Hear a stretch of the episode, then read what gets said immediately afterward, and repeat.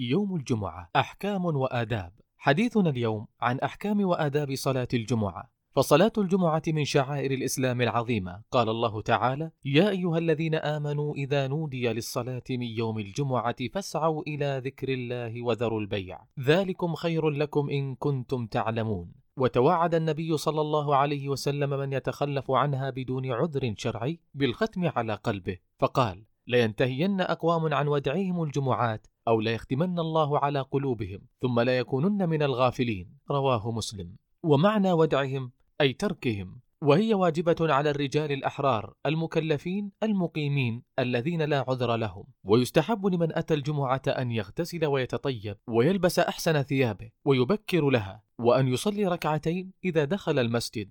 قال صلى الله عليه وسلم لا يغتسل رجل يوم الجمعة ويتطهر ما استطاع من طهر ويدهن من دهنه أو يمس من طيب بيته ثم يخرج فلا يفرق بين اثنين ثم يصلي ما كتب له ثم ينصت إذا تكلم الإمام إلا غفر له ما بينه وبين الجمعة الأخرى.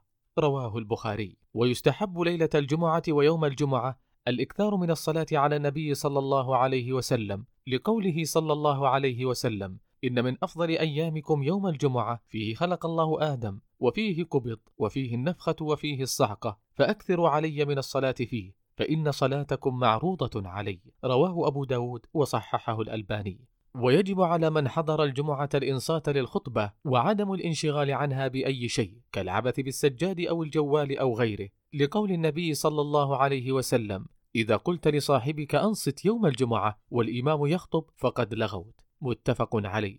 وقوله صلى الله عليه وسلم ومن مس الحصى فقد لغى رواه مسلم. وتدرك صلاة الجمعة بإدراك ركعة مع الإمام لقوله صلى الله عليه وسلم من أدرك ركعة من الصلاة فقد أدرك الصلاة متفق عليه. وفقنا الله لاغتنام فضائل يوم الجمعة. نكتفي بهذا القدر ونتحدث بمشيئة الله في اللقاء القادم عن أحكام صلاة العيدين.